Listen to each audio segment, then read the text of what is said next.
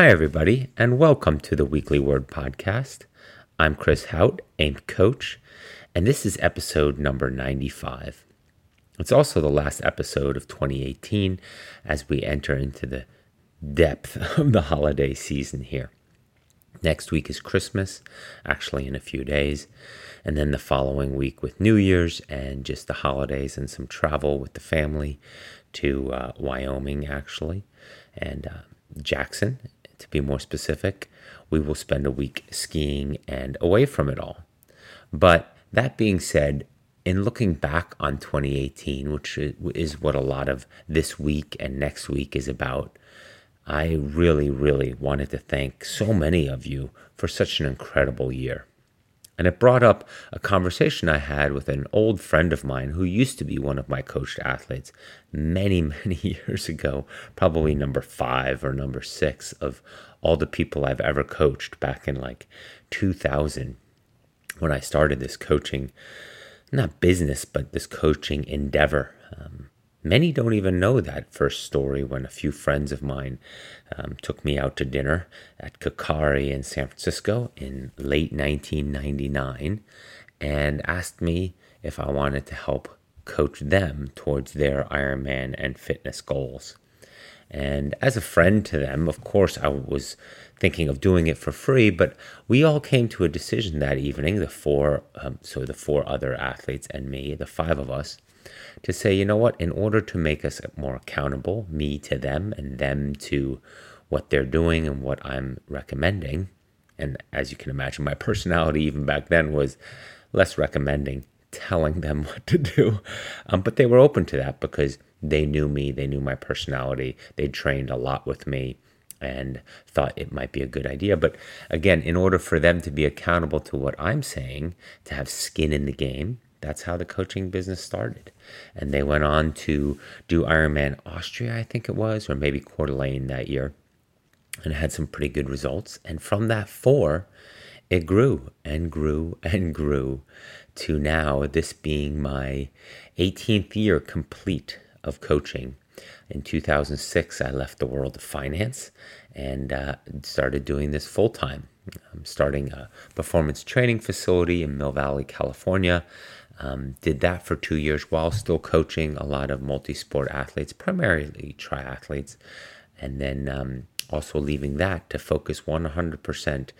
Uh, I think it was in 2011, maybe 2010, to just coaching. Uh, no facility, no location, no testing, no cycling, um, measurements and um, fits, excuse me, and instead just focusing 100% on coaching. And to this day, my reset button every week when I get distracted by a lot of things and opportunities and um, some public speaking stuff coming up lately or some other um, inputs or working with different aspects from a corporate standpoint, from a military standpoint. I always come back to that original principle that I said or I committed to myself way back then, and that was focus on your athletes first. Until that's done, until that part of your week is done, until that part of your day is done. Don't move on. And so, also, that's why this weekly word podcast comes out on Fridays. It usually takes me two, three days of getting through my athletes Monday, Tuesday, Wednesday, talking, communicating, working with them, training plan adjustments, checking in, so forth, in order to sort of have the breathing space in order to then focus on, let's say, the podcast or a variety of other things, catching up with people and prospective clients and athletes and so forth, working on Coast Ride and training camps and future training camps and new locations. And it's a lot, but as you all know, those of you that have met me, but many of you have heard also on, on the phone with me as well as on this podcast, I absolutely love this. And so, tying this all back to 2018, it ties into that I love what I do. I love coaching, I love working with athletes. You know, not as I always say, necessarily elite athletes. I believe all of you are athletes. It's just a question of mindset and approach and your willingness to grow and commit and to be disciplined. That's what makes you an athlete. Not some physique, not some um, special skill or talent, not some results, not some history in a sport. It's a mindset. I believe the word athlete should be defined of how you carry yourself, how you approach it, how seriously you look at what you want to do as an athlete, and how you wake up every day and you apply yourself and are committed and have a long term objective in mind, but are doing the small steps along the way in order to achieve that outcome. That makes you an athlete. And as you all know, it transfers to so many parts of our life and um, in our career and so forth. But also along those lines, I received a question the other day about um, when I was talking. Sorry, this back to my athlete. Um, we were talking about my 2018 and all the different types of athletes that my roster has sort of moved to based off of back then when I started with him of just triathletes to now just being this this portfolio of different people and different characters and different dynamics and different locations and different outcomes and different events and different timelines one to two to three years away to three to four to five months away. It all depends. It all depends on hopefully me and the athlete coming to terms and an agreement on how we are going to work together for us to achieve a desired outcome. And for some, it's quite contentious. Not contentious in a negative aspect, but it's hard to be coached, to be open to feedback, to be told what to do. You're all adults, and many people aren't used to being told what to do or to hear the raw honesty of what your shortcomings are. It's direct. That's how I deliver it. Um, and you know there's no as everybody knows that has been around me for a few years with coaching there's no rah-rahs there's no hand holding there's no attaboys and attagirls. It's like yeah that's what you committed to. That's what you will do. And if you stick with it the outcomes will um, uh, unfold in front of you and you will grow to a new normal and you will grow to new desires and goals and objectives and outcomes. And again create a new platform and a new you and a new normal so that soon everything that you might have looked to in the past would will now be wow that's what I do on a daily or weekly basis. What I used to think was a cool goal to try and achieve I mean, how many athletes have I come across over the years that were just looking to do their first 10K and now they just go out and run a 10K in the afternoon after a morning swim? It's definitely happened. It happens a lot. And that athlete was asking me, that uh, former athlete was asking me, well, what kind of athlete do you look for these days? Because um, it seems to me that the athletes that you work with these days are sort of different than what we were and our friendships and our groups back then in the early 2000s. And so it was interesting because I said to him, My best athletes are not based off of results or experience, but they're the ones willing to grow as a person, looking inside themselves and realizing that this life that they live, that we all live, has so much more to offer when we're not focused on validation, but instead on our daily improvement for ourselves on realizing our truest self, how exercise, the outdoors, nature, and daily self care puts our bodies in tune with so much more that is out there. So many, I believe, are out of harmony, back into that tune in and tune out and music theme. We're out of harmony. And my greatest joy as a coach comes from bringing as many people into or closer to that harmony again out of harmony with our body, out of harmony with our physicality and our raw nature of who we are. And that is sort of lizard brain, um, raw animal beings, right?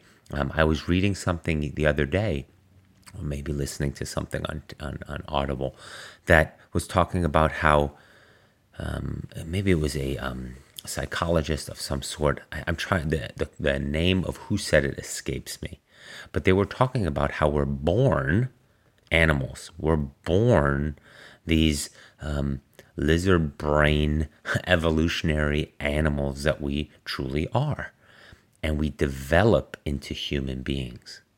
And somewhere, and this, this is my addendum now, somewhere in that development of going to a human being, we've lost also what's part of so much of our DNA and of our evolution and who we truly are, and that is staying connected to our animal self, right? To so many insights. Oh, I just remembered it was uh, Robert Greene, 12 Laws of Human Nature. Um, and that so much of that we need to understand ourselves that that's truly where we're from. And when we're emotional or when we're angry or we have fears that a lot of that comes from that true animal raw self of ours. And so that's what i'm talking about in some ways with harmony. When we're in harmony i believe we're outside we're in nature we can reconnect with what those signals are in our body. And that resets us a little bit and prepares us better for our days. We're developed and built and um, from an evolutionary sense to be outside so that we when we return back to our families, when we return back to the office, when we return back to our daily grind, I'm not saying grind in a ne- negative way, but just the routine. We have this refreshing um, uh, uh, life force, this stronger self in us that makes us allow allows us to deal with things better. That's my type of athlete, right? And achieving our potential as human beings comes from self-care. Self-care includes being healthy, fit, loving, loving ourselves, loving all those around us, and listening to our body. And it gives us an opportunity, exercise that is, training, to hear our soul and our higher consciousness. And you guys have heard me talk about this plenty. But that's what the athlete is these days. And if we can hear ourselves for a few hours a day, many hours per week, we're getting close to achieving our true potential, to experience who we truly are, which is that, that mix of human being, the most unique um, creature, animal on this planet, one that can go from an animal raw nature to being a human being, showing empathy and compassion, being able to reflect, being able to think ahead. Another thing um, Robert Greene said was about how we're the only being on earth that knows our mortality, that knows our death is in the future, and we fear it. And we do a lot of our actions in our daily lives, in our bigger uh, picture lives, you know, over many years based off of this fear of death. The fear no other animal knows, lives in fear of death. It just lives. And so that's part of this whole dynamic that we live in. Again, I believe as athletes, we have an opportunity to connect on many different levels to who we truly are. An, an aerobic, powerful animal with higher thoughts and higher capabilities and organizational capabilities like a human being. And so by staying in touch with it a little bit every day, I think it just makes us better. And that's what my best athletes do. My best athletes stay consistent to not necessarily all the spiritual stuff that I'm talking about, but more that they're that they can listen to their bodies, they stay in tune with themselves, and they know. They know that that niggle requires a day of rest. They know when their breathing or their heart rate is off that they're listening to their bodies that maybe something else is going on. What stressed me out so much today that my heart rate is so high while I'm running? What is it that I wasn't able to sleep last night and get the proper recovery? What did I eat? What did I do? Why am I feeling fatigued? You know, asking those questions to understand ourselves better. And so tying that into 2018, tying that into my athletes, um, that's sort of where this coaching has gone and helping you all navigate the daily routine, the daily life, the daily responsibilities whilst still being an endurance athlete. So, So, this week on episode 95, I thought I would do a few things that have come up consistently over the years in my coaching, and I think it really benefits everybody. And um, one, I'm going to go through some emails from listeners um, that sort of close out the year and are some thank yous and sort of reflections. So, I really want to do that. Then, secondly, I'm going to go through a swim practice with all of you. Um, many of my athletes ask me what the swim practices mean, or they had to get a feel for it. But in general, what is a swim practice? I want to dive into that. Um, why we do it the way we do it. Um, what the drills mean, some ideas, what kind of kicking, with the rests, the sets, and so forth. Um, I want to dive into training plans, the overall concept, which you heard me talk about a little bit two weeks ago, I think. Um, why I don't believe that these stock training plans are good, um, why I don't do them. And then um, also, I want to talk about forced training, especially now during the ho- holidays. Um, and then also, I want to dive into winter solstice and approaching the training like an elite athlete, like I just talked about. So, that is episode 95 and what we're going to talk about and dive into. And of course, there'll be some looking back on 2018 at the end. All right, enjoy. So, training plans. This isn't necessarily what I would call a pet peeve, but I've been approached by many athletes over the years and other coaches who say, well, why don't you just sell a training plan like a basic Ironman plan or a basic 70.3 plan or from couch to 50K or 100 mile training plan. And as many of you know from being listeners to this podcast, I don't subscribe or believe in that approach at all because I don't even think that'll get you 80% there. I think that will get you 40 or 50% there. So, one of the things that I've learned over the years, in my opinion, again, my opinion, is that accountability to your coach and communication and him or her holding you accountable and listening to you and being an advocate for you, the athlete, and being available for you is important. It's what makes this endurance journey more tolerable to have a sounding board, to have somebody to bounce ideas off of, to have somebody help you navigate the day to day, right? If you're just printing out a training plan, even if it's cheap, um, and putting it on your refrigerator, that'll last a few weeks for most. Of course, there's always the super disciplined, highly motivated, and focused type A that will do that. And, you know, that's totally fine. I'm not even saying that I wasn't once like that, that I could just take a training plan and sort of look at it and apply it in many ways to what I was already going to do. I didn't need that accountability either, but I did my best when I was accountable to somebody, when I had somebody to talk to the training about, even if it was just sort of in a casual way of like f- expressing to somebody and therefore going through the process myself of how I'm feeling and how the training's going and what I'm observing and how the training's feeling based off of what that coach is giving me or how much it hurts or how I'm able to predict it and so forth with regards to what's coming the next week and I'm excited about the training etc. But so besides that the training plans are too generic in that they give you a basic structure for sure um, for $99, for $125, for $175, right? For 16 weeks or whatever.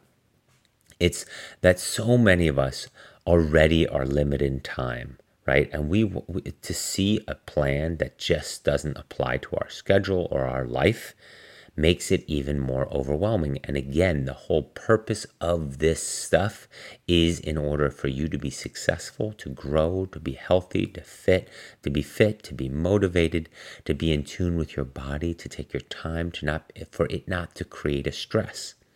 And so a training plan loses all that and it loses what I would call that connection to you and to the meaning of why you're doing it. And it's difficult. This sport and these hours are difficult enough. And so you would say, well, I can just shuffle things around and make it work for me and get in the totals of the week, like I tell a lot of my athletes. But yeah, and if you're not accountable for that shuffling or explaining that, um, after a while you stop doing that. And after a while, then you miss a lot of workouts and you're back to square one. So, in general, I would say um, if I were you, I would avoid the general training plans or purchasing them. There's plenty of books, there's plenty of magazines that give you a very close idea. So there you come back to the 80 20 rule, right? You get 80% of the gains for free on a generic online um, printout or magazine printout or, you know, whatever, uh, all the different resources where it's free it basically gets you 80% there if you can follow a plan like that, right? And then that last 20%, well, that's the difference between paying a fair amount of money, um, 175, 100, whatever, um, or doing it for free and getting 80% there. So that's where you could, if you're comparing those two um, plans, that could work pretty well. But overall, when you're looking and why I'm asked when I, why I don't do training plans, that's the reason why. I believe in the personalization of this. I believe in communicating with you. I believe in helping you navigate family and work and life in general in order for you to do this successfully. I've found that most people that follow training plans do this for maybe a year or 18 months and then they move on because they don't have the time to do the training that's based off of a generic plan that says, according to a 14 hour Ironman, you need to do this type of training. And therefore, because it's not personal, because it's not tailored to your schedule, because it seems overwhelming, you don't remain in the endurance lifestyle for very long. It's not sustainable. I don't blame you. And so, having a coach, having an advocate is important. And so, for sure, not always my coaching. Absolutely. There's plenty of good coaching out there. And uh, again, where they tailor it for you, where they tailor it based off of your schedule and your inputs. And let's say you already do one of the three sports quite well. Let's say you're a runner or you're a swimmer. Well, maybe you just get a coach that specializes in one of the disciplines. I've done that in the past too. I was pretty strong at swimming duh, and running, which I've always had a knack for. But cycling, I needed the most help. So I had a cycling coach for many years. And that cycling coach um, and I would sit down and then round out the remaining training of swimming and running in order to make it match or fit or get the main concept of his cycling workouts for me. And then we'd look at it and feel good about it. And then we'd apply that for three weeks or two weeks or, or a month or whatever. And then we'd sit down again so that, again, somebody as a sounding board and somebody to help you get through this training. Because again, it will get difficult, right? So that's training plans. And also, finally, not to not to be sort of a homer here, but if you want to make a trailing training plan, write it out and send it my way, and I'll discuss it here on the podcast. And we'll go over some of the main concepts that I think you should have um, in your training. I got an email today from a from a couple here in my local community, people that I see quite often, but I'm full. My roster is full with that type of coaching. Um, I have some different slots available for other type of coaching but that's not important. That's not part of the point here. The point was that i said to them but i'd be glad to meet you guys for lunch or for dinner or for a beer and bring me your program. Bring me what you think you need to be doing. Bring me what your limiters are and let me write out some basic concepts and plans for you. And then maybe in six weeks we meet again and we talk it through and we go through it. And again for all of you, I'd be glad to help you with that. Send me that email. We'll go through it. And if you say, you know what, I'm going to follow up in eight weeks with another email, guess what? If I'm putting together eight weeks of training for you on the podcast here and we go through it and, and talk about concepts, whether it's a 50K, whether it's 50 miler, whether it's an Ironman or it's a half Ironman, all of you are benefiting from it. all of you are getting the same similar insights. So at least now I'm talking to you in a more personal way of getting your training done, and you all can see how you want to factor these things in because then the advocate could be me, whatever, but you can see how you can build and design the training around you personally so that you are successful with family and career and life in order to continue to stay in this sport. Those that stay in the sport not only have um, a better enjoyment with it because they stay fitter and they, they get more and more connected and in tune with their body, but their results also improve longevity with regards to endurance sports means you just keep moving on up the age bracket ever so gradually. Not age bracket as in you're getting older, duh, but more that you move up in your age group percentage wise towards the front. Because again, consistency, repetition, and volume pays off in endurance athletics. You wear down those that aren't as resilient as you, and eventually, because of your longevity and consistency in doing the said activity, you will be successful. So, yeah, send me that that those thoughts, that training. That's what we are doing with this weekly word podcast. A community that we can discuss and have you all be successful and be a resource for your ultra endurance needs, nutrition, fueling, insights, training, mindset, strategy, training, uh, race plans, all that. Let's let's do that in 2019. Let's make sure we continue to build this community of helping you be successful in the ultra endurance world. Right? I can continue I can continue. I can bring on guests week after week and talk about how they did it or what they do or how they make it work. This pro triathlete and that runner and this but that doesn't connect as much to you as when you send me an email and we can break it down together.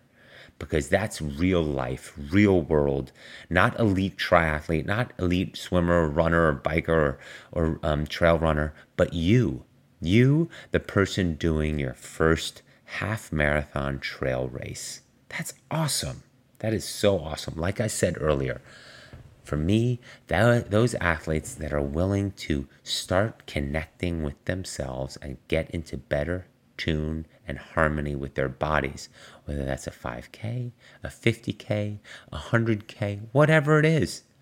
That's what we're trying to do. We're trying to be healthier in an endurance lifestyle. And you can have it all. I keep saying that, but those are my closing sort of strategic words in this podcast for 2018 you can have it all. You can be an endurance athlete. You can be an ultra endurance athlete, have young children, have a career, have everything. Everything that you you your soul is uh, is pining for to to be. And what it's, you know, you want to be that mom who's present and there for you uh, for your children, young children. You want to be engaged in your work and um, feel uh, creative and alive doing it. And you also want to be engaged and alive and connected to yourself and your own fitness and your own health and your own nourishment and your own growth as an athlete, as a person. And those, when you put all those three together, absolutely, it's 100% possible. But I'm pretty sure it doesn't happen with just a generic training plan. So, all right, I belabored that point enough. Okay, so this topic is something that has been coming up consistently over many years of my coaching. I'm surprised I haven't addressed it or talked about on a podcast earlier, but that is a swim practice. And there's so many intimidating things about swimming. Um, in general, swimming is not something that's natural for many. Most people know how to ride their bikes. Um, you learn that at a very young age, and most people know how to run. Although in over the years, as we get older, we lose our connection to our running. And as children, we're able to run freely. And I would say 90% of those children, when they run freely at a young age, they're running with perfect form great stride, great foot landing, great balance, all that. It looks really good, forward lean, natural. And over the years, because of imbalances or confusion or difficulties, as well as um, weight gain, we lose that ability to run. So, but it's somewhere in us. And through consistent running, we can get way better and close to reconnecting to our best running self. With cycling, we can train consistently and get more and more efficient and understand it. We can see ourselves doing it.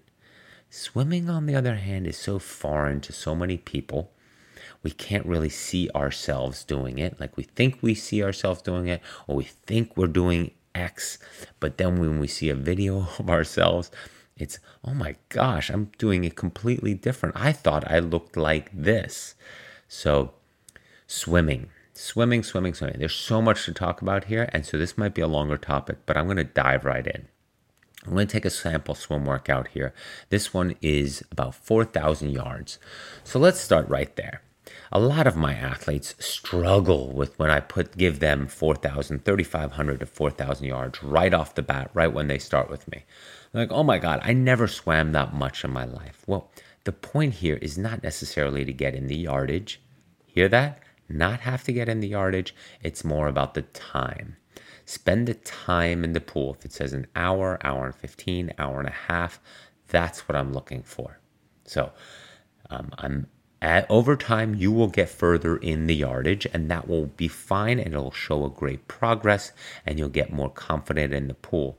But for now, one hour, 115 is a minimum of your swimming time, unless it's a recovery swim or it's something after a strength workout or something like that. But a swim workout, anything less than an hour is really not as beneficial and anything over an hour and a half is a bit too much because you're just going to be noodle arms for like a, a, two three days. So but an hour and 10 hour and 15 hour and 20 is very good and leaves you really feeling alive a good workout and solid. So that's one thing that many of my athletes are already confused about and then, secondly, yes, the yardage and those are the paces based off the time, but I don't look at that. I look at the volume of time for the week. So at the end of the week, if you swam three and a half total hours, that's great. That's great. I'm not looking at your average pace, nor should you. I had a conversation with an athlete the other day. They were looking at, they were not counting their kicks, and they were always stopping their clock at the walls so that they can get a good idea of what their average pace for the workout is. I was like, please don't do that. One, we don't care. That's not something we're looking at because you're supposed to be changing speeds and stopping and slowing down and drilling and doing different things. And so looking at average pace for the entire workout would be uh, not a good data input. When I swim, let's say 4,000 yards, it takes me an hour and 15 minutes to do that, about 110 to 115. No, I'm not swimming straight through. That includes rest. That includes warm up. That includes um, kicking. That includes drills. That includes goofing around time. That includes extra rest on some walls, lot little rest on other walls, right? So, and I don't look at overall total time and pace for that workout. Yes, there's sets that I like to know what my paces were, but I don't see those on my watch. I see those on the pace clock on the wall that I just got in and swam live. And after that workout, it's done. It's gone. I know if I'm getting faster because I can consistently see if my swim times, the intervals that I'm choosing on the pace clock, are getting better or getting faster, or if I'm choosing a faster pace, or if the pace that I'm swimming at nets me a faster time, and so forth. So there's many inputs on how we know we can be swimming faster. Please don't swim with the watch. Please. And then, like I was saying the other day on my in my newsletter, uh, using the Finis um, swim trainer is a great tool, and I go into a little bit more detail there and an instructional video on how to use that. Because those of you that don't have a pace clock on the wall, and then you're saying, "Well, Chris, what do I do without a pace clock on the wall?" You're not. You're telling me not to use a watch. Um, so Okay, let me take a step back. First of all, never ever wear a heart rate monitor in the pool. That's just a big no-no. Um, no reason for it. It has it's the data is completely different than anything biking or running. It's a, a, ver, a very arbitrary number, And so that's a no no. So we don't need that. And you might ask the follow up question why is it an arbitrary number? Swimming is the only sport in the world, in the world, where you hold your breath while you're doing the activity at a high intensity effort. That makes your heart rate go all over the place. And it's a very random number. Now, you can chart it over time and therefore, but you need to do specific lactate sets in order to chart that properly and do it monthly. And, you know, from a swimmer standpoint and high level swimming, there are ways that we do test that and your heart rate efficiency and your metabolic rate in the water, as well as your um, lactate threshold and lactate curve, all can be done in the water with heart rate as well as blood. But we're not talking about that right now. We're talking about your swimming for triathlon. And so, no reason for a heart rate monitor, and then you're left with the watch. If you're constantly focused on hit and start and stop, it takes away from what you're trying to concentrate on in the water, which is a feel for the water, a glide for the water, your body's movements on the water, your rotation in the water, your distance per stroke, DPS, in the water, your movement of hips in the water, your kick in the water, how you're grabbing the water, and um, how you're extending your fingers and grabbing wave water way out in front of you and where your hand enters and how you're pulling through and how you're breathing and where you're looking where you're breathing. I mean, there's so many other things to be doing when you're swimming that looking at a watch and being paying attention to that, not worth it. Now, um, Apple Watches have introduced themselves to the swimming world over the last um, year, actually, 2018, late 2017. Before that, it wasn't quite as decent and accurate. But yeah, it is nice to know your total yardage for the workout after a workout, but that's in the case of a master's workout where you've been given the workout and you haven't added it up during the workout. But if you have a workout that I've given you based off of a set and so forth, I give you the total right there. okay, Chris, you said swim by the time and do as much of the sets as possible. Okay, so then yes, look at your totals on your Apple Watch. That might work, but don't look at your intervals or work on the watch. Look at your um, pace clock, and if you don't have a pace clock, go to the um, website and look at that Tempo Trainer Pro or something like that. Again, I think my third newsletter had a pretty detailed description um, um, and videos and instruction towards that and all the benefits of it. But anyway, the other thing is so, yeah, so no watch. And that's the important part of swimming. Um, the last thing that I'll say about swimming before I dive into one of the workouts is that we, we want to swim in order to get through a triathlon.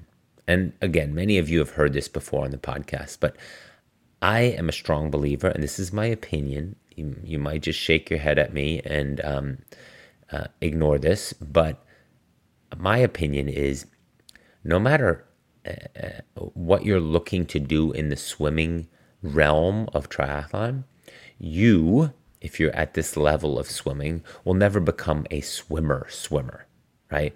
Um, where you're doing two, three butterfly kicks off the walls, doing limited breathing, you're swimming, you know, your 100 send offs are 105, 110 consistently. And if you needed to, you could go under a minute at any point in time for a 100 yard freestyle. Um, that you can do all the strokes efficiently for the whole workout. And so that you're truly a swimmer. That's a different conversation, and that's a different subgroup that I'm talking about. You're on both sides of the bell curve then.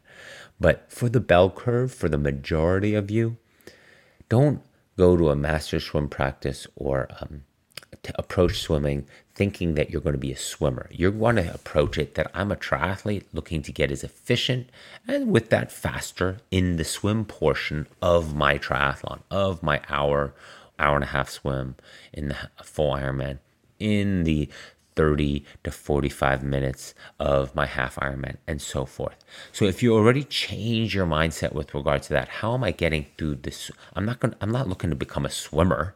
I'm looking to become a more efficient triathlon swimmer, which is open water, which is no flip turns, which is no strokes, which is um, has other d- skills, longer, steadier swimming, not short, explosive swimming, um, longer strokes and different in a wetsuit versus in a pool, and you know gradually warming up to speed and holding that speed versus off the blocks explosive power right away into your 200 freestyle or whatever that is. So, um, nor are you, if you are a swimmer, yeah, then you train it a little bit differently because you want to swim off the front. So you might want to accelerate the first five minutes so that you don't have a lot of people or you have some empty water in front of you and then can swim the rest of the swim in your stroke, in your effort, in your tempo, in your arm turnover, with your kick and your groove um, and rhythm versus being dictated by others. But again, that's the people on the far end of the bell curve that are already swimmers where I will give them some different work. But yeah, so keep that in mind. Swimming for triathlon, not to become a swimmer. All right, so most swim practices start with a warm up, and it's a 400 choice, a 200 choice, a 500 choice, whatever. Choice is swim what you want take that 400, 25 yards being one length, two lengths being 50 yards, and so forth, 100 yards being four, uh, four lengths, and of course, a 400 choice being 16 lengths of choice. Now, you see on the workout if you're going to have some kicking and pulling after that coming up, but if not, mix in some kick. Swim nice and easy, get warm in the water, get comfortable, moving your joints again. It's a very controlled, relaxed, easy 400, right? And then oftentimes I have some kicking, some 100 kick or some 50s kick to activate the feet and the kicking portion of your freestyle. And then I have some pulling with a pull buoy between your legs to activate the upper body without the kick, just to separate the two and then sort of just wake up all the parts of our body. I like to do some catch up swimming. Um, as also to lengthen our stroke and glide more and catch up is where both hands are in the front of our stroke at 12 o'clock above our head as we're laying flat in the water and we pull one arm through on a freestyle pull while the other arm remains forward never moves from up there. You need to have a pretty decent kicking motion while that arm is forward and the other one's pulling through. And then when that one arm is done pulling through it returns back to the front and that's one catch up. You caught up to the other arm that remained up front. Then you switch to the other arm. Pull that through while the other arm remains up front in that 12 o'clock position. Pull through, still kicking, bring that back to 12 o'clock, and then therefore that's two catch ups. Right? So again, just really focusing on one arm, motions, body position, kicking, what how badly you're sinking while you're swimming. Um, that all is highlighted in catch up swimming. So it's a great drill to do. The latest approach by a lot of coaches is to do less catch up swimming because it does promote some um, bad form in many cases. A lot of times when our arms are forward, at the 12 o'clock position, especially both of them, we seem to tend to drop our elbow so that our one arm, our hand is at the water surface, but our elbow is lower than our hand. So it makes it difficult to start your freestyle stroke where your hand is always lower, always lower than your elbow at all points of the freestyle stroke. From the extension up front, your hand and your forearm drops before and begins the stroke motion before your elbow and your upper arm, and then your shoulder does it. So, um, another thing that comes up is that people ask me, well, high elbow, I thought that meant high on the water surface. No, high elbow means, like I was just saying, that it's higher than your hand and your wrist and then your forearm. But as you're pulling through the stroke, your elbow still goes deep into the water with everything else. But because your hand dropped um, and started the stroke earlier than your forearm, which started its stroke before your elbow. So you're sort of dropping the front part of your arm before you let the elbow follow. You are automatically keeping a pretty powerful, connected, leveraged freestyle stroke. But if I were to put light anodes on your elbow and look at you from the side swimming in a computer simulation or uh, with a computer program, your elbow goes from um, the water surface or right below the water surface and almost a semicircle um, straight down and sweeps back in a half circle to the back of your stroke and then comes back out again. That's a little flatter because you don't bring your elbow in a circle over your shoulder. You sort of swing it wider. But underwater piece, it goes from extended out in front of you, elbow now, to sweeping down and through past your hips and then back up again. And then we have to lift the elbow in order to get, bring the arm and the rest of the shoulder out of the water. So the elbow comes out of the water first, but then sort of swings forward. But continue to keep in mind that as the elbow and hand as the hand falls and the forearm falls before the elbow then the elbow begins its semicircle half circle motion if you were to look at it from the side. So um, yeah so some drills other drills include um, sculling. I'm a real big fan of sculling. That's something you can see on youtube. Single arm freestyle again whether it's at your side or up front there's benefits and ad- ad- advantages to each drill there is head up freestyle, which means you're breathing forward and your mouth is out of the water. You try to keep your head as still as possible. And you are um, almost like what's called water polo stroke. But a lot of times those guys bob from side to side. Whereas if you keep your head super still and breathe forward without bobbing from side to side, that means you're getting good water pressure at the front of your stroke. Remember, when I say the front of your stroke, it's extended out in front of you, your arms sort of out front there at 12 o'clock. Good pressure up front means your hand is pushing down as it starts its freestyle stroke, which means you can keep your head up. It's your counter force. And you're pulling through, pushing down and with your hands before your elbows, right? Um, and then pu- pushing down, straight down, and gradually pushing back as your body moves past your arm. So that's a really good drill. Um, that's called for that's be- beneficial for front quadrant swimming, um, which is the power on the front there. What else? Uh, you know, there's there's so many good drills. There's Superman drill, which means you come off the wall, you push off the wall, and you hold your arms at 11 o'clock and 1 o'clock, and your head neutral, looking not down, chin against your chest, but more neutral, straight down. Um, and you glide as far as you can. And you can start kicking with that a little bit. But again, you want to be in the old black and white Superman position where he's just sort of flying across the sky, looking down, scanning. Um, there's what I like a lot. I, and many people would struggle with this, but I like what's called the Nathan Adrian drill. I'm not sure if there's a um, YouTube video of it, but it's almost like the doggy paddle, but um, you're really extending your arms out in front of you, grabbing water and pulling back on it.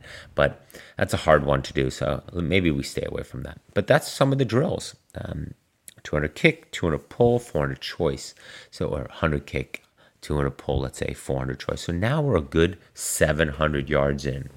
What I usually like to do then is do some 50s or some 25s or some 75s to pick up the heart rate, get the arm turnover going, because now we're 700 into our warm up. Now let's do some higher speed and heart rate um, waking up type of uh, sets. So maybe 475s, build in speed each 25. So 25 easy, 25 medium speed, 25 fast, right? 75 continuous like that. But start the first length easy, the second length is a little faster, uh, moderate effort, and then the third length is very fast. Or you can do um, 450s build from one to four. So the first one is easy, second 50 is a little bit faster, third one is fast, and the fourth one is very fast. Something like that. Again, get the heart rate up. You can also do 25s where you know you build which means you, you start the, the, the, length easy with the push off and gradually over the length of the 25 you build the speed and leg to arm turnover and kick up. So you hit the wall the last two three four yards going not maximum speed but quite fast.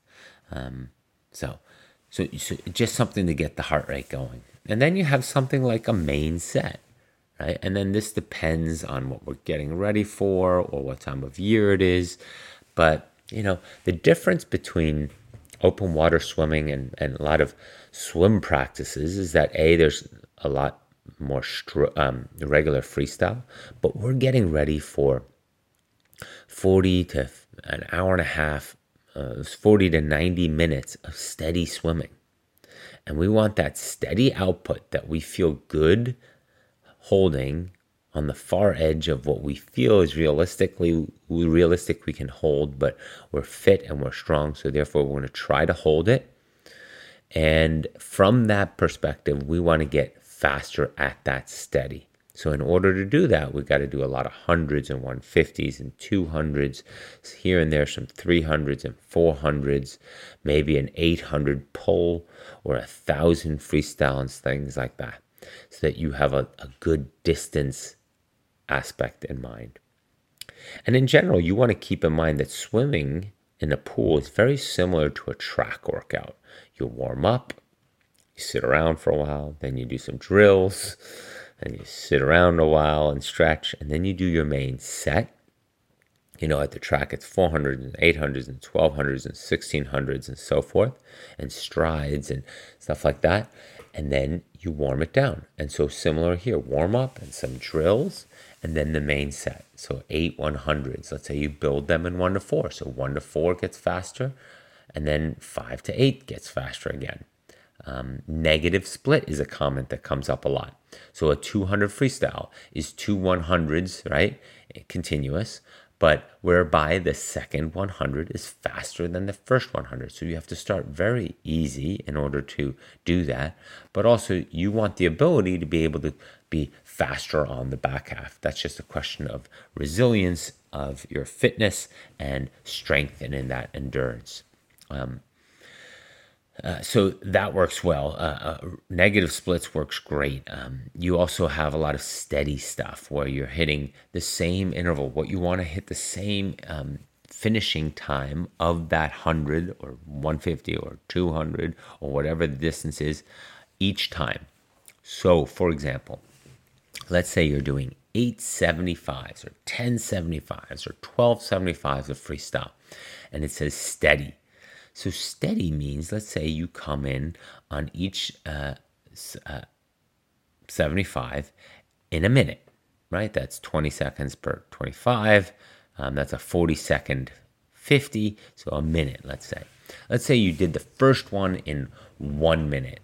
And then what I typically see by triathletes is that they um, gradually get slower. So they'll swim the second one at 102, and then the third one at 102, and then the fourth one at 104, and then the fifth one at 106, and the seventh one at 107.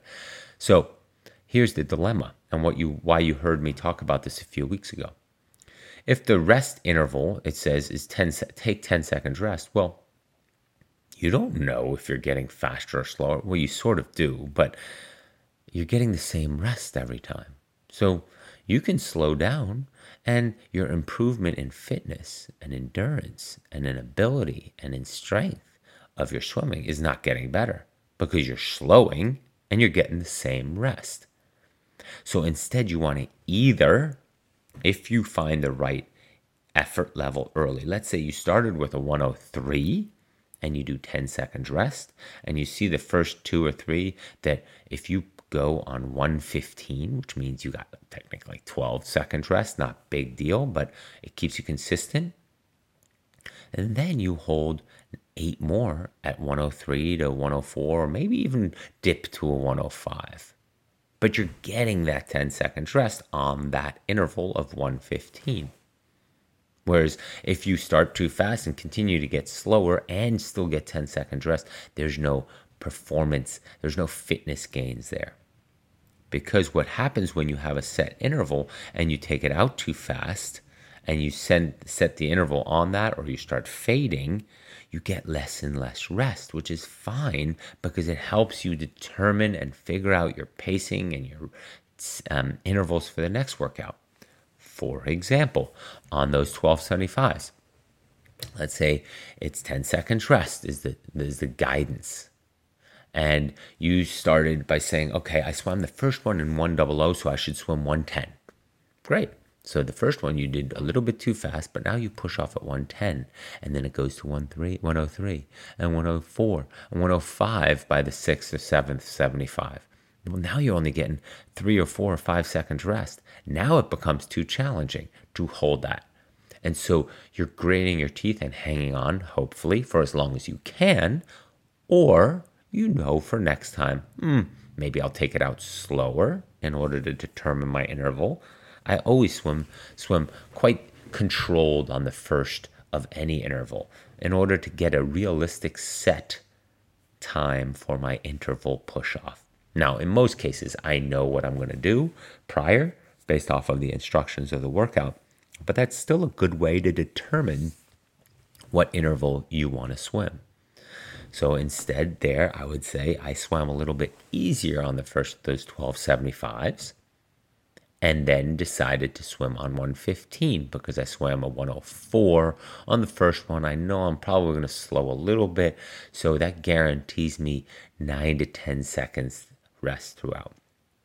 And then if you feel pretty good, or if you feel frisky, as I like to say in my cycling class, well then you can always speed it up on the back half of the of the, the set and get a little bit more rest, that's fine. But it just shows your fitness and your ability, but you want to be able to swim on an interval for those purposes. Otherwise, you're just giving yourself more and more rest as you're slowing and it's going to limit your fitness gains. Now, of course, there's some fitness gains, but there's it's not as efficient and maximizing your training time as we want to. So, what other questions might come up in swimming?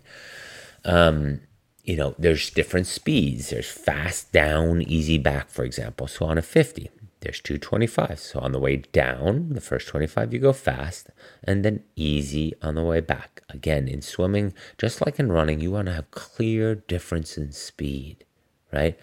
Um, I hear people ask me about long, swimming long. That all that means is swimming with a longer glide and giving yourself a little bit more distance per stroke. So you're gliding a little bit further. You all know ice skaters, um, speed skaters.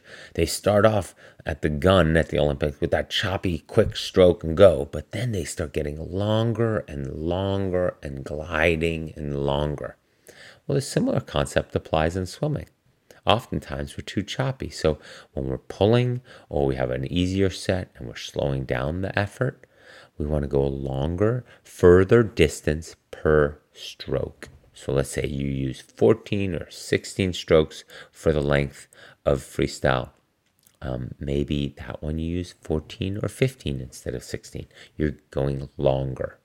Okay, it's not a it's not a hard drill. It's just more give myself a little bit more reach, more distance per stroke on my freestyle. What else might come up? Build right? You start easy and get faster. That could be within the distance, so within the 50. So that means you push off the first length and you start pretty easy. And then in the middle of the length, you get a little faster. Then you come to the turn, and you come that first half of the second length gets even faster, and you finish the final quarter of that 50, the last half length, um, going very fast. Um, breathing patterns come up. So breathing three, five, seven by 25, many see, or breathing every third or every fifth. So that's breathing every third stroke or every fifth stroke by 25, which means by length, or by 100, which means by every 100. So if it's um, a 400 pull, right, that's four hundreds all together. So breathing three, five, seven, nine by 100.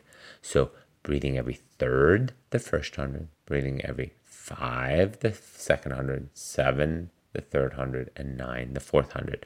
Because I would write by 25 if you want that switching over and over each hundred, right? So that the first 25 of the hundred is third breath, the second 25 is breathing every fifth, and so forth. So it usually says it quite closely in the description.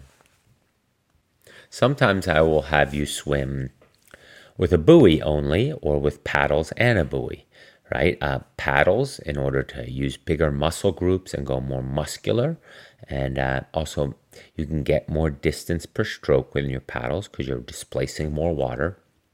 But also, because you're using bigger muscles, might require more oxygen. So then I usually put a diff breathing pattern in there so that we have the double effect of bigger muscle groups using more oxygen, but yet I'm controlling the oxygen with a breathing pattern in there. And then it's a little bit easier with just the pull buoy that just keeps your lower body up and um, less kicking, which many triathletes don't do enough kicking anyway. So therefore, it's not like they're that much slower. They're actually a little bit faster because it keeps their lower body up. So sometimes I see plenty of triathletes cheating. Yes, I call a little bit of cheating when you're using a pull buoy. Um, you should prepare to do without that. Now, then I hear athletes say, well, I'm wearing a wetsuit usually in, in the swim. Well, that's free speed. Sweet. If you can swim speed X in a swim practice, and you have a number in your mind on how you're going to swim in the lake or in the ocean, and then you put on a wetsuit, you know you're going to get a speed bonus because that wetsuit's going to make it easier for you. You'd rather want the practice to be harder. That's why you see a lot of swimmers, including me, wear a drag suit in our swim practices. I don't want to be super fast in a swim practice. I want resistance and drag so that then when I switch to not only not a drag suit, but then to a wetsuit, my performance and my times and my overall feel in the water feels so much faster because I don't have something weighing me down and the wetsuit keeping me even more buoyant. So don't underestimate that. Um, what else? Uh, there's times also where I say fins. Well, that's mainly in order to use the biggest muscles in our of our body, our glutes and our buttocks and our hamstrings and so forth that are required in order to do a full big long swimming set. Fins are so fast that you have to choose a faster interval, faster send off when you wear them.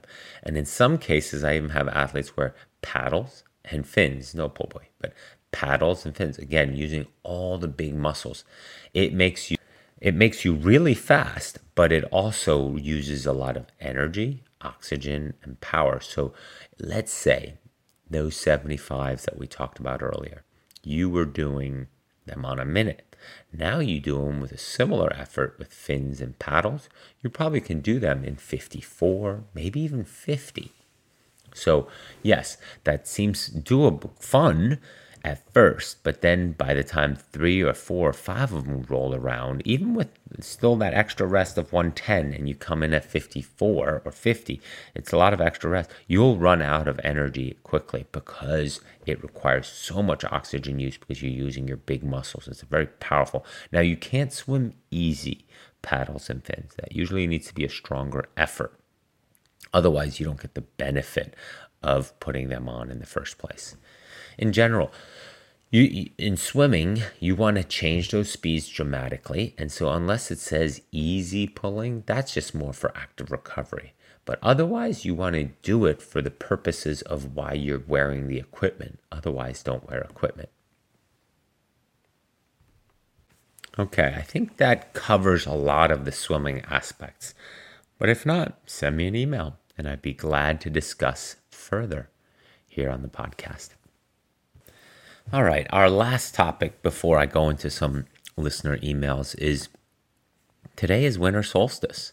It's one of my um, top five favorite days of the year. you might wonder, what is he talking about? Well, what I've always liked about winter solstice is that it's sort of the end of the uh, lackadaisical training weeks and it's where to me the season begins in earnest. And back in my Ironman triathlon days, it worked out very well that way.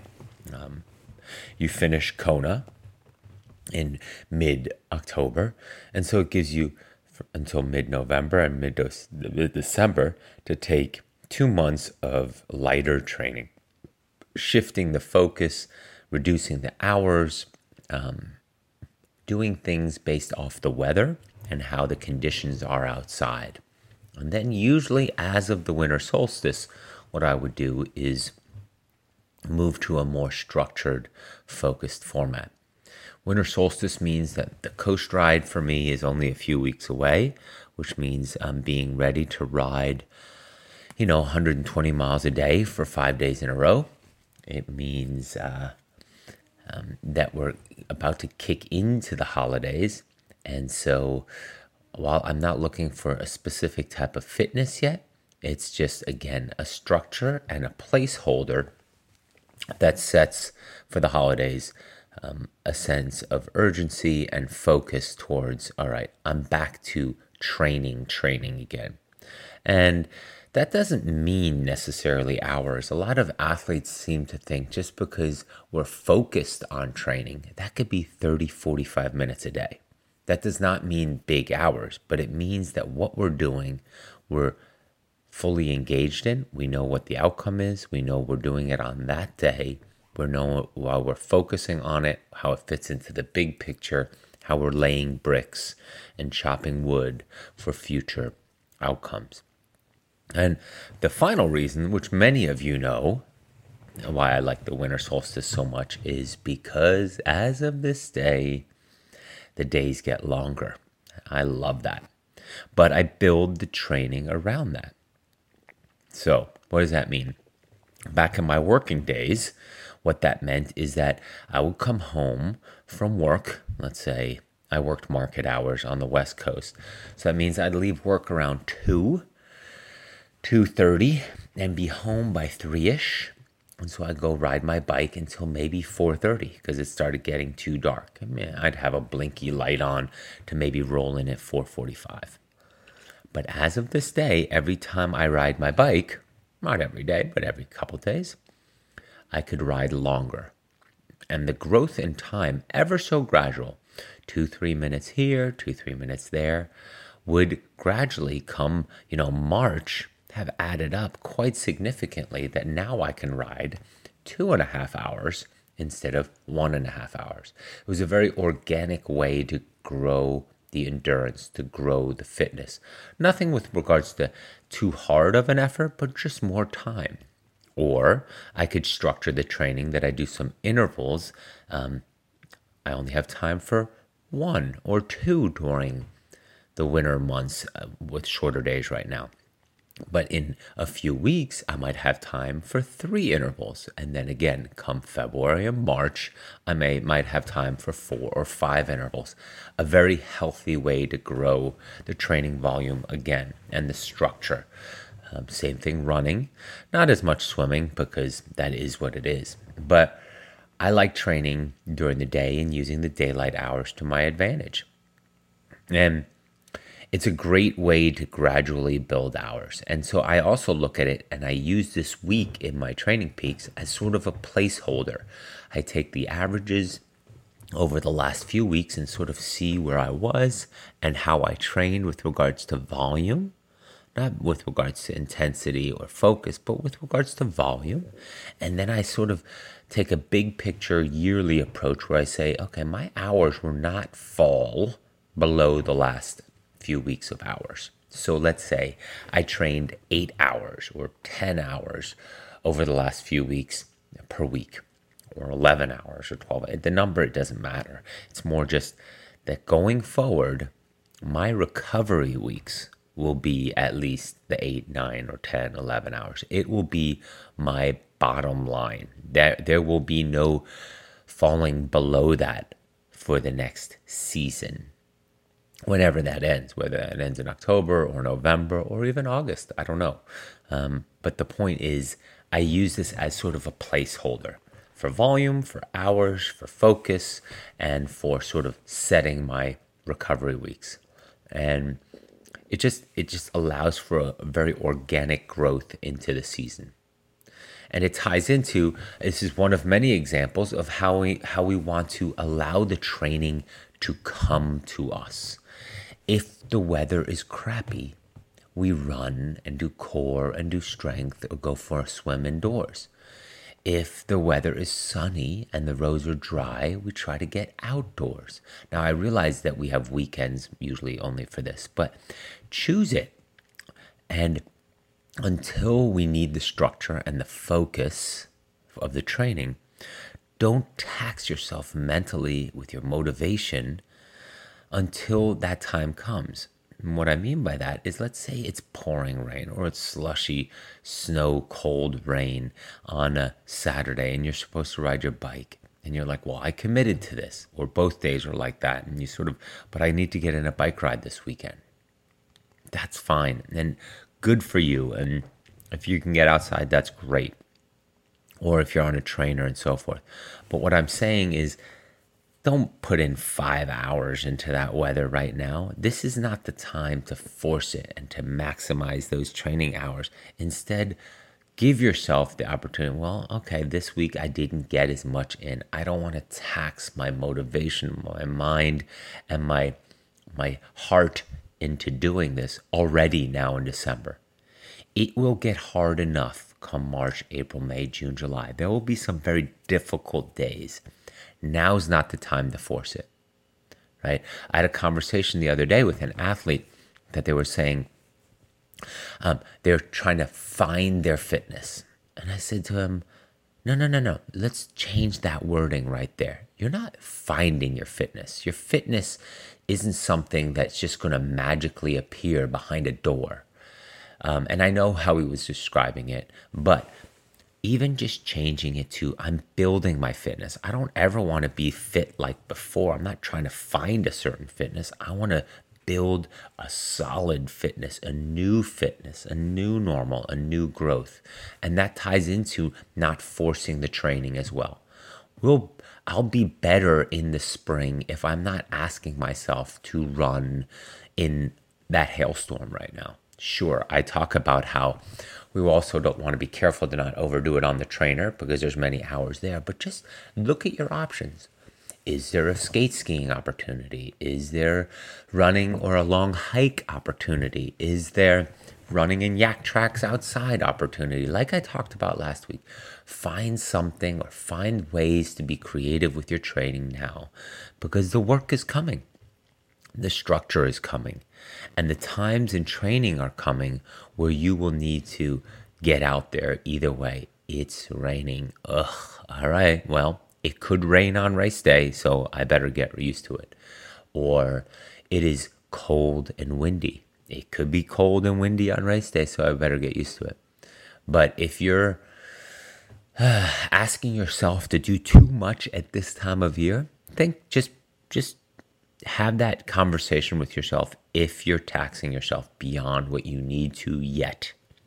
Don't don't get me wrong. We I'm a I'm a big believer of training through it. But I also want you to be again longevity and consistency over time. And a lot of athletes have so much energy and motivation now, but when it really comes down to it, and we need every single workout, that's when I want them to have that energy and that motivation. And going back and saying, ugh, I'm already exhausted from this season because I was like forcing it to be out there in the rain for four hours on a Saturday in December. No, no, no, no, no, no, no.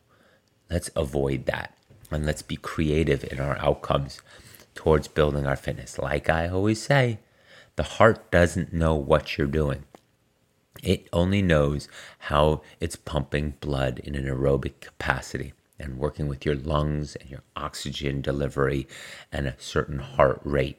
So if you can get that hiking, if you can get that skiing, if you can get that ice skating, if you can get that um, water running, if you can get that doing jumping jacks and core and strength and treadmill and stairmaster and whatever those things are called where the the stairs come down and you keep climbing stairs in the same spot and then the thing turns under the the machine and it goes flat again and then comes down as stairs. I think those things are hilarious. People climbing stairs in one spot.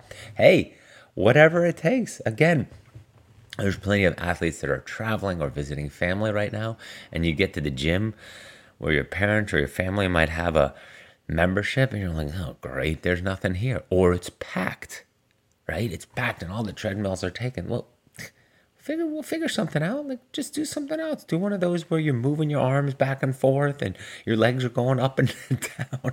I don't even know what those things are called. But again, I've done that in the past.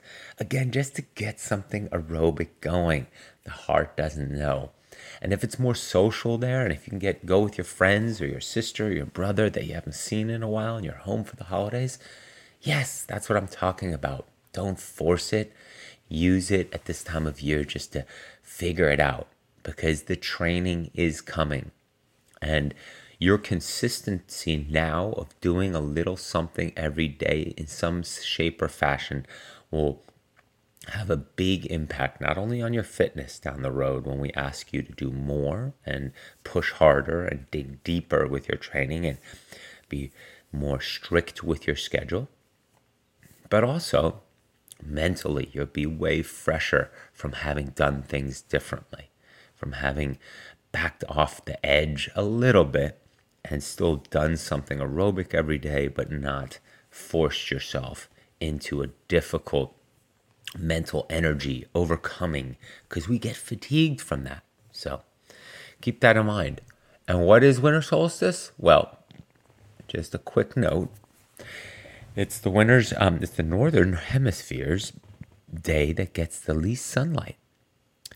And some of us might complain about darkness, but without it, we might not be alive. If we're in the sun all day, we be dead dead. I think that's what they say. Um, we need our sleep and recovery, and so darkness helps with that. And uh, seasons occur because most planets do not spin perfectly upright. Our Earth's axial tilt is about to 23 degrees, for example. And I know there's other planets that uh, are at spin at like 70 and 80, even 90 degrees. And so the Earth's tilt is good for us humans because it helps us moderate our sun exposure. Our four seasons are comparatively mild, and thanks to our proximity to the sun, fairly brief. Can you imagine if we had sun for many years at a time and then many months and years of darkness at a time? So, for example, um, Uranus, by contrast, has spends winters in permanent darkness and summers under constant sunlight and those seasons last decades in Earth years. Wouldn't be fun dealing with it there. We'd have long winters, training seasons. anyway, that was just a little Wikipedia tidbit I saw on winter solstice. All right. You can approach your training like an elite athlete from day one, despite being a complete newbie in the sport. And first of all, all elite athletes started as newbies. That's just how the world works. Many of us were young children when that happened. So um, we don't quite remember how new we were, but we were awkward and insecure and had fears back then too, as little children. Walking onto the pool deck for the first time, walking out, uh, riding our bike at a bike um, race for the first time. You always feel new or awkward at times. But you can approach the training like an elite athlete from day one in your prep, in the clothes and the things you're laying out for the workout to ensure you can have a successful workout, in communication with your coach or with your journal, or with your training journal, or how it felt or what you observed.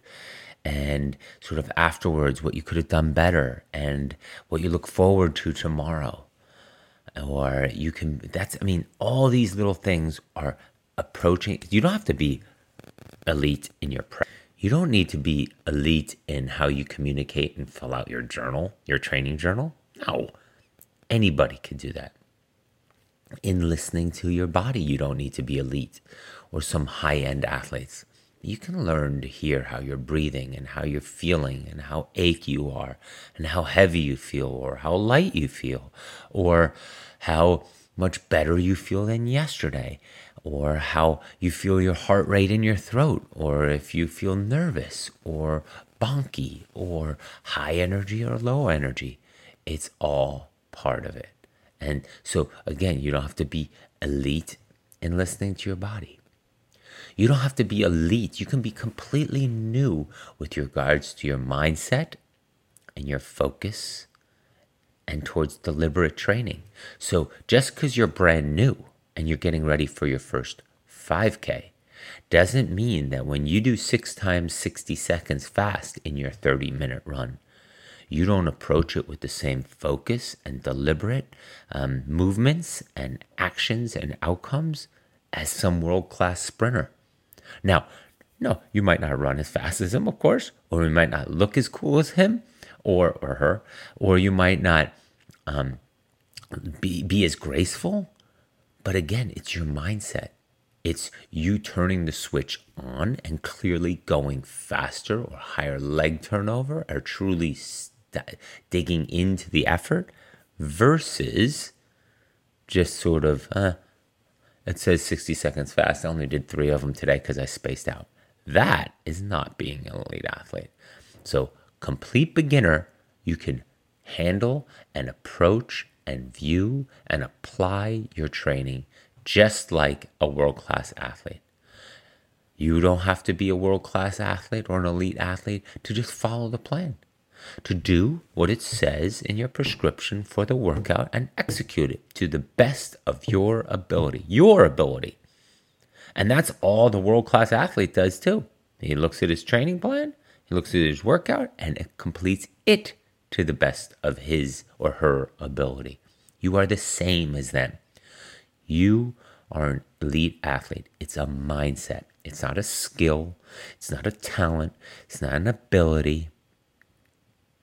That way, you will get the most out of your training and feel good about how you're growing as an athlete.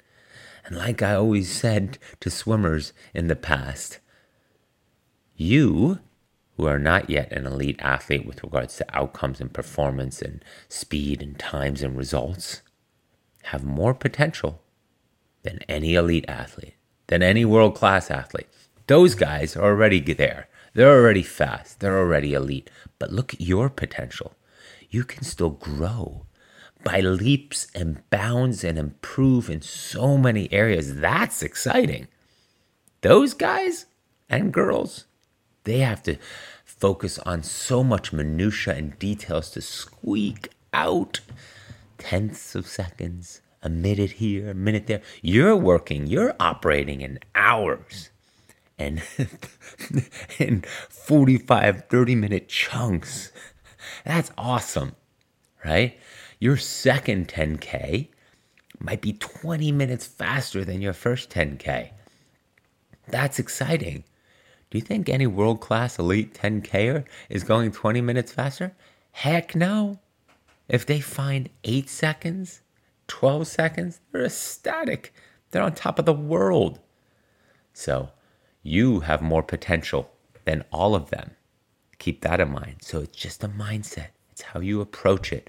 It's how you believe it and how you go about yourself and handle yourself and present yourself, because that's also how you will treat yourself as you train, as you prep, as you think about your training.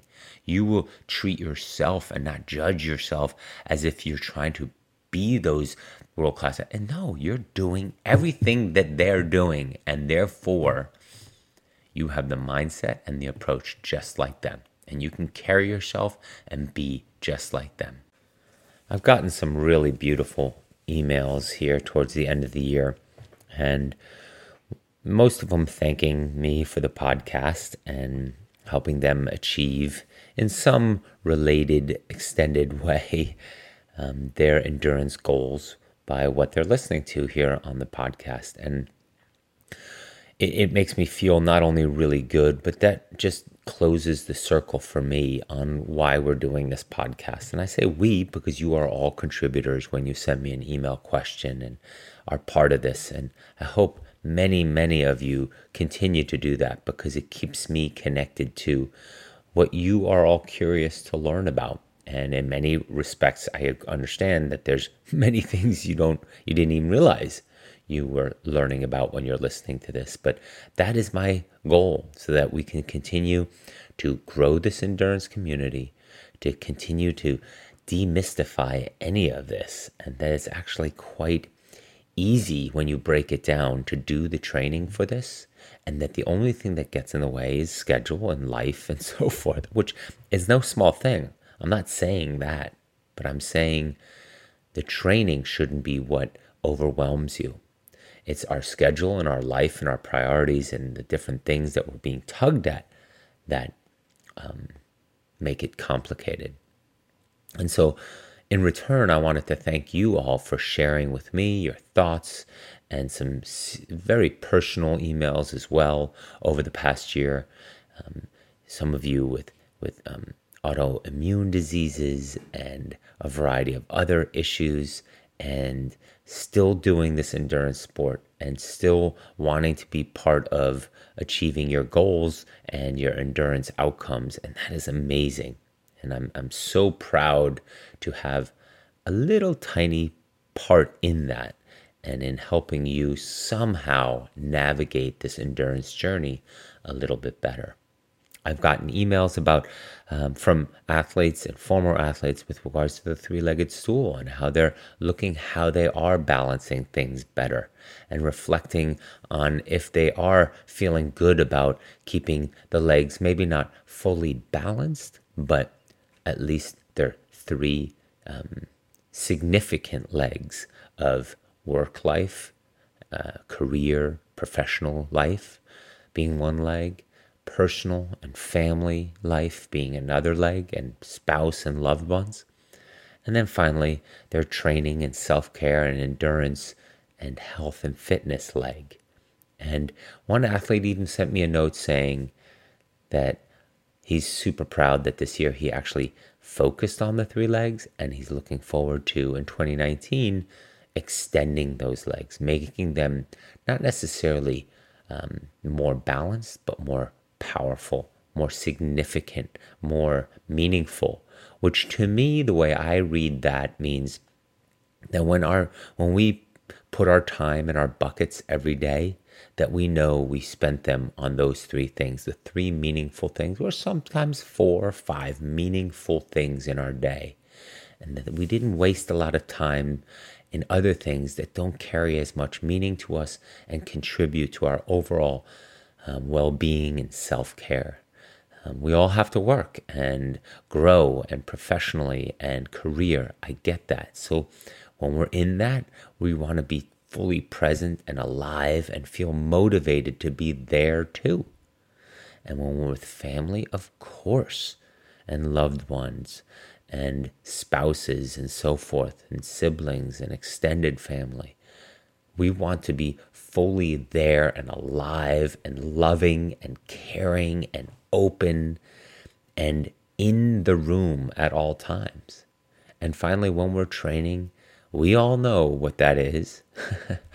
when we're out there and we feel absolutely alive and great and healthy and fit and connected and um, we feel energy flowing through us, that we know that that energy will be um, harnessed to also give towards our loved ones and that other leg of the stool with family. That energy will be available when we need it in our personal and uh, in our professional and our work and career life with regards to that leg of the stool. That we have more patience and that we're more jovial and that we're more complete and feel more satisfied while we're at work because the other legs of the stool are working. It just makes us more um, confident and resilient and overall feel better about all the aspects of our lives. It just means you're glowing from the inside out and not this super cheery glow, but more that there's just a positive energy to you because you are somewhat keeping that three legged stool in balance. And that's all we look to do on this podcast is support each other and support that concept that we can be healthy and that we can be happy and that we can be loving and that we can be accepting and that we can do it all. We can grow professionally, we can grow with our family, in our community, in our support, but also as athletes. Every day with a little bit of health and fitness and self care and focus on ourselves. Because the more we do that, the more we focus on ourselves, the better we can be for others. It starts with us, and that sounds continuously selfish when we say that.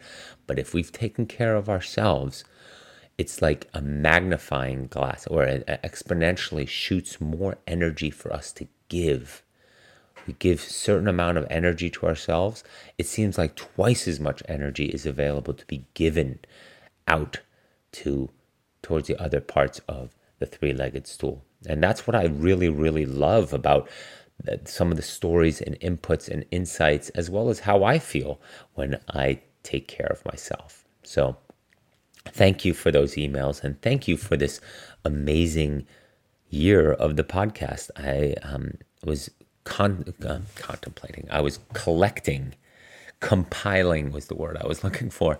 Um, the achievements of my athletes this just this year in 2018 from somebody doing all four deserts in one calendar year and the things he overcame and the trials and tribulations to running a thousand kilometers in four total weeks um, basically one each quarter on, in a different desert on a different continent. So that was an amazing year. I had complete newbies do 550Ks on each of the Hawaiian Islands in five consecutive days.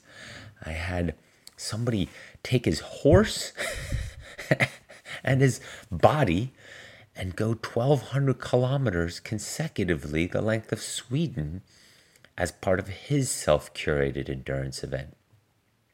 And I have so many more stories in there from solo sailors to military officers to it is just it, it's really really mind-boggling once i put the list together.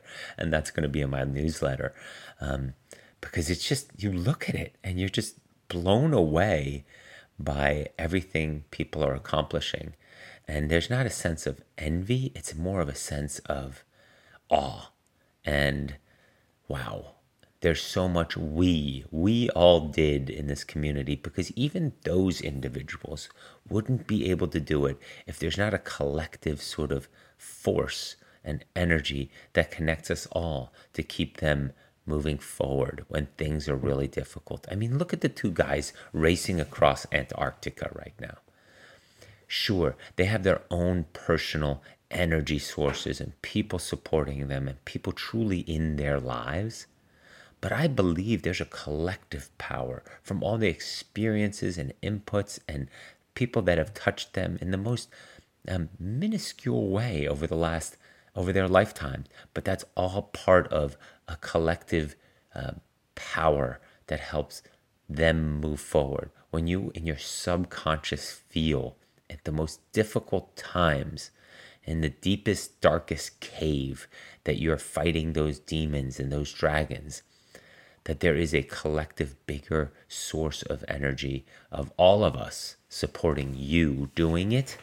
It, um, I, I fully believe that there's a, um, there's that type of um, collective humanity when it comes to our endurance self, um, and many of you might have felt something like that when you're in some of the harder um, endurance endeavors you've been in. And most that I've talked to say the same thing that they feel that they're not necessarily, it's not a question of not being alone out there, but more about it wasn't just for me or my family or for the greater cause, but there was just sort of more like I knew that this is for way more.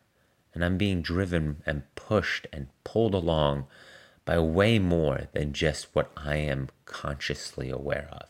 And I love hearing that. And I believe when looking at those events and looking at some of the amazing athletes in our stories in the endurance world in general in 2018. A guy swam around Great Britain for crying out loud. Um, these Antarctica crossings, right? I mean, there's so many different new ultra endurance adventures that people are pushing themselves further than ever before. And I believe that's part of our human spirit because we truly are aerobic animals. We're the only species that can do it the way we can we do on the entire planet. We are designed to be endurance athletes, just like Born to Run and Chris McDougall said.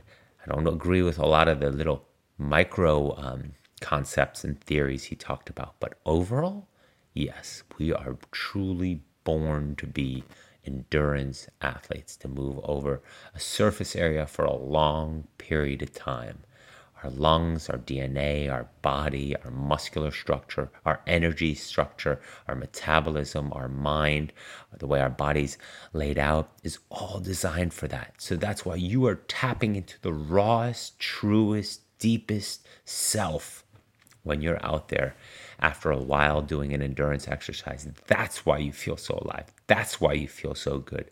That's why you feel so connected. That's why when you come back to reality of your office or the house or the, or just into town again after riding or running so far in nature, you're disoriented because you were somewhere else. You were truly internally and externally somewhere else. And that's all part of what we do.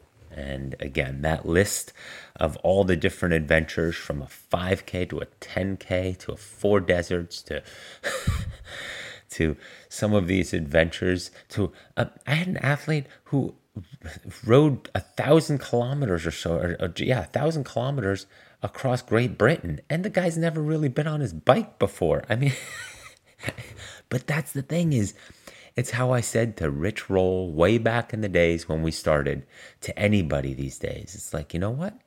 Let's find out. Whatever the adventure, let's find out. And let's do the same thing in 2019. Let's find out what you're capable of. And let me help you with this podcast, with the newsletter, with the training camps, with my coaching. Let's find out and let me help you navigate our daily lives with what your true potential is. You're unapologetically, right? I, I use this saying quite often unapologetically working towards our best self, right? The best version of ourselves. How can we be that in 2019? The best version of ourselves, that's defined on you currently. And we can do that. And unapologetically, it's important because again, you will be able to give more. People will understand once you start working unapologetically towards your best self, your best self will shine upon them. All right. Have a wonderful holiday season. Have a great end to this 2018. Um, and I look forward to really, really having an amazing 2019 in the podcast and talking with all of you we have the 100th episode coming up in a couple of weeks. It looks to be like mid November, uh, mid November, mid February. And so I've got something really special lined up there, and I'm excited to share it with all of you. And uh, it's going to be a pretty big deal. So, more on that down the road. I'm trying to keep it a surprise, but a lot of it is going to start leaking out into the public. But with that, it's truly because of everything I believe in in this podcast. And I'm so grateful for all of you. A happy and healthy new year and a new year of our best version of ourselves in 2019. Thank you.